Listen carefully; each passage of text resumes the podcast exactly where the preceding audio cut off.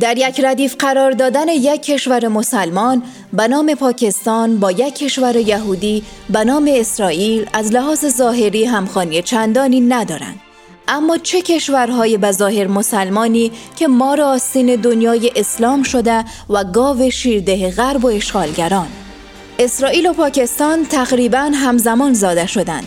یکی در سال 1947 و دیگری در سال 1948 و این گذافه نیست که این دو کشور صرفاً به اهداف تروریسم پروری و اشغالگری تأسیس شدند و بس.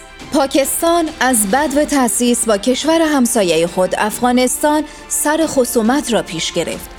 گروه های تروریستی تربیت کرد تا همسایه را برای اهداف خود و سران غرب ناامن نگه دارد تا حدی که صدها انفجار سازماندهی شده در خاک پاکستان در جای جای خاک افغانستان به وقوع پیوست و جان هزاران تن را گرفت.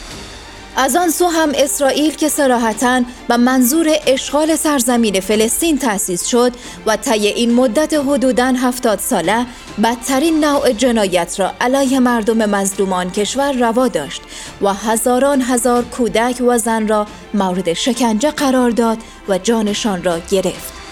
اما همان گونه که امریکا از افغانستان فراری شد اسرائیل نیز از فلسطین فرار خواهد کرد.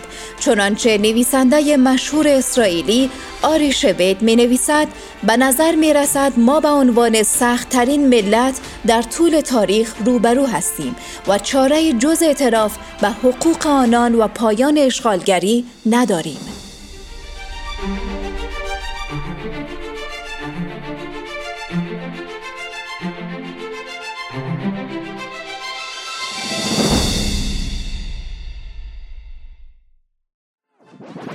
رادیو آرا.